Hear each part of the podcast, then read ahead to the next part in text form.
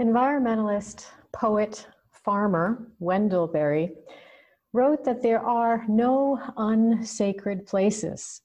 There are only sacred places and desecrated places. I have always had an eye for the sacred. I grew up knowing to look to the orange sticks of the sun, to the ponds and, and leaves and blazing lilies, especially when confronted with the ugly truth that human beings can and do desecrate so much. I found much solace and hope in the ability to make choices about what I would focus on choosing to emphasize the beauty and the joy that can be found right alongside, and sometimes even right in the midst of life's challenges, its ugliest, most frightening moments. This glass half full approach has been promoted in many cultures on behalf of the gratitude that is owed to our Creator and to our ancestors, on behalf of the abundance that is the sacred hoop of life itself.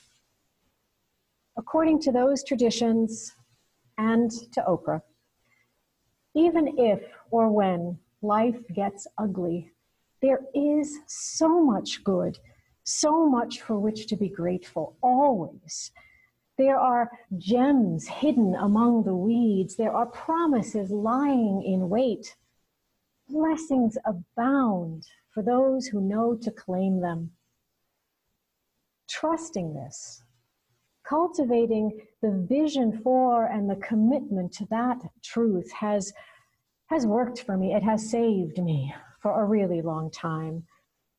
It has helped me to, to not just sink to my knees in despair, weeping when confronted with desecrated places, desecrated landscapes and lives, ideals, hopes, and dreams. Trusting in life's promise has helped me to not forget that beauty and creative potential do still exist, and it has helped me to keep watch for these, to engage with them and that is no small feat. As part of my spiritual practice for many years now, I've been looking very intently at the ordinary. I've been looking into, into shadows and into the underbrush and into piles of refuse, allowing the, the textures and the colors and the shapes and compositions to speak to my heart. I listen for what they tell me of life's complexity and resilience of the identity and purpose and impact of things beyond the most obvious. I take pictures and I post them on social media with the words that come to me during my meditations. This year, I created a page for others to join me in that practice, and some of the photos you just saw were from that group. Participants tell me that this practice has helped them also cultivate an eye for the beauty that, that they might otherwise have overlooked. It's helped them stay curious about life and attentive and, and engaged even in ugly times. And that is gratifying. At the same time, I am growing aware of what a privilege it is to make that kind of choice. What a privilege it is to, to tune out that which offends one's sensibilities and to just turn one's lens onto the beautiful. But that is the human preference, isn't it? Perhaps because we have no stomach for ugliness or discordance and for what it asks of us, or because doing so makes it easier to await the fulfillment of, of whatever we believe has been promised to us. A couple of weeks ago, for the Jewish holiday of Shavuot, I was invited by a local synagogue to share my reflections on a Torah portion that, that felt significant to me, and I chose the story of Jacob's ladder in Genesis. Here's a quick recap Jacob, having tricked his father into giving him a blessing meant for his brother, leaves home a smart move, one can imagine. It's getting late, it's getting dark, and he stops for the night and he takes a stone for a pillow because that's all he has. And he manages somehow to fall asleep. And he has a dream a fantastic vision in which a ladder reaches up to the heavens from the ground right in front of him with angels, messengers of God ascending and descending that ladder, going up and down. It is spectacular. At this point, God appears. God appears and promises Jacob and his countless descendants blessings far exceeding the one that he finagled from his father. Blessings that millennia later continue to inform Jewish identity and politics. Jacob wakes up, awestruck. Nothing is the same. He is shaken to the core. Everything looks different now. What seemed like such an ordinary place is suddenly infused with the power of that vision and God's promises, and he now recognizes that place as sacred. And he wonders how it could be that he had not recognized that place as the abode of God, as the gateway to heaven when he chose to stop there. How indeed to commemorate this amazing, luminous experience, now a mere memory, Jacob takes the rock on which he slept and he sets it up as a shrine and he consecrates it with oil. This ancient story spoke to me for a number of reasons. First, because I know what it is, like Jacob, to want to run away from my past from things I'm not particularly proud of having done. I'm also part of a culture adept at manipulating people to its own advantage, as Jacob did. This country has a long history of taking things that are not its birthright. So I can unfortunately relate to that desire to put distance between myself and that past as an individual and as an American citizen. What got me about this story is that Jacob has this amazing, mind blowing vision of angels ascending and descending, a luminous ladder, and sparks of light being carried up, and divine blessings being brought down. So much activity, so much unifying motion the two worlds, heaven and earth, mingling, connected, involved in active interchange right there, and he does nothing. He dreams on.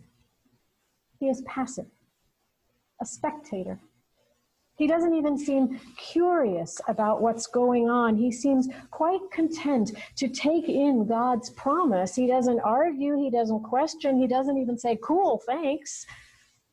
He is not at all interested in the incredible opportunity for action presented by the appearance of that ladder. And then, of course, the ladder's gone.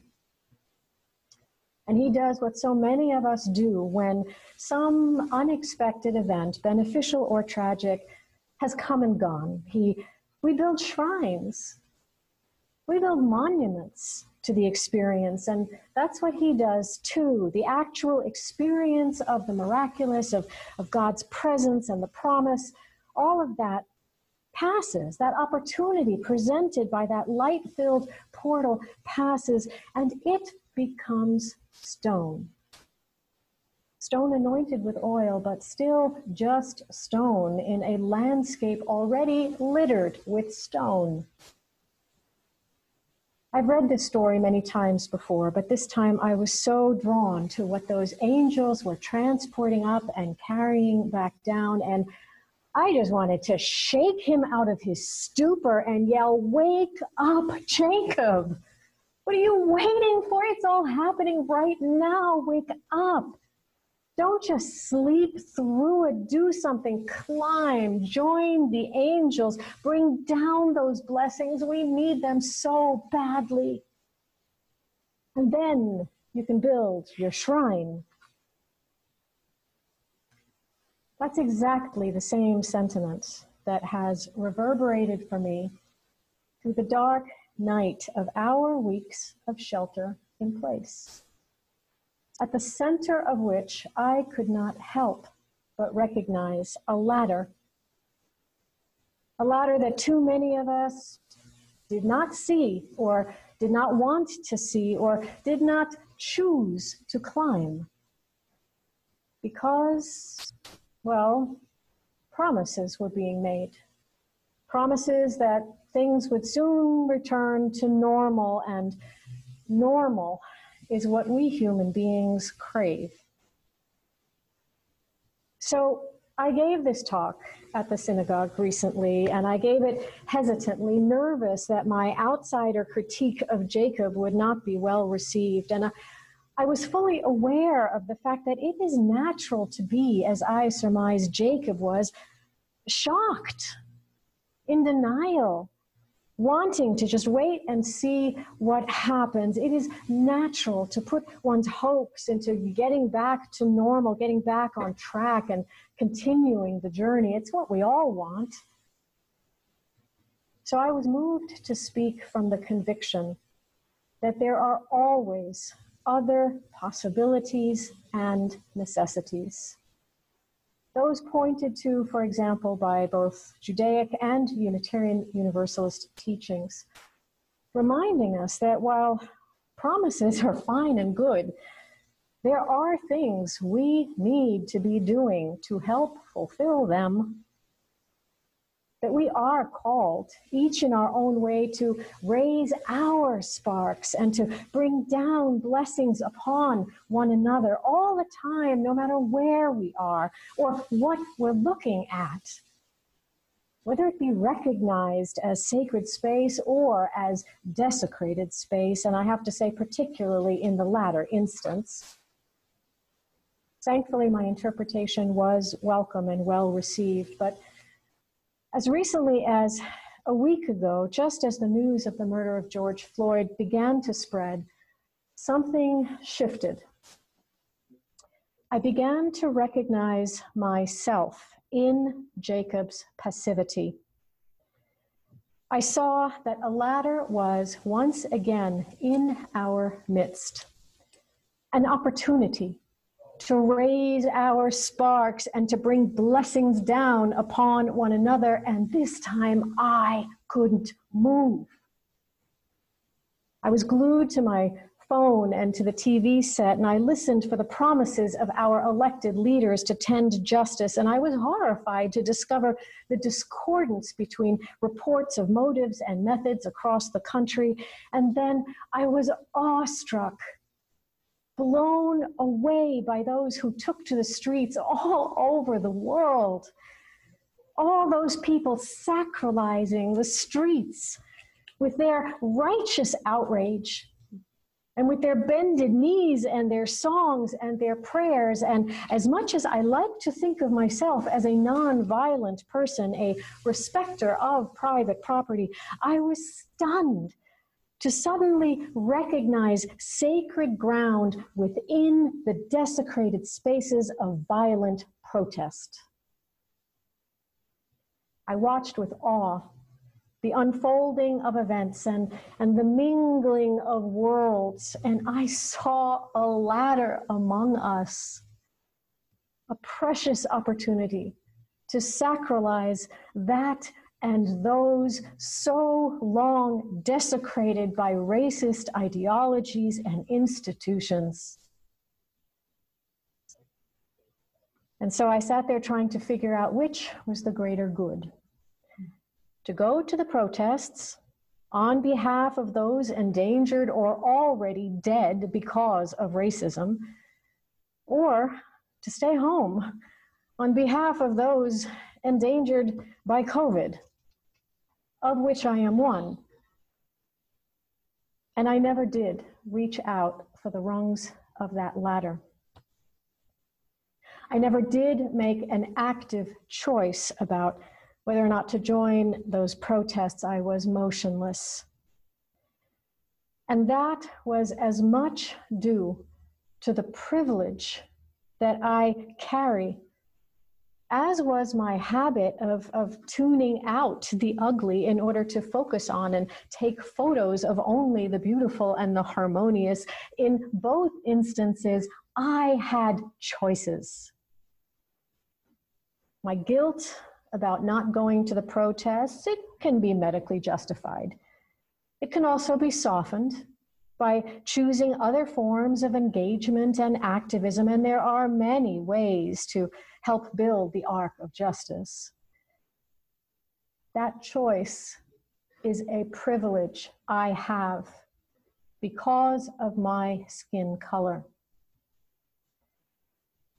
I could also have chosen to acknowledge through my photographs that which is not so beautiful. I could have chosen to acknowledge reality in its fuller complexity because the thing is, nothing is unsacred.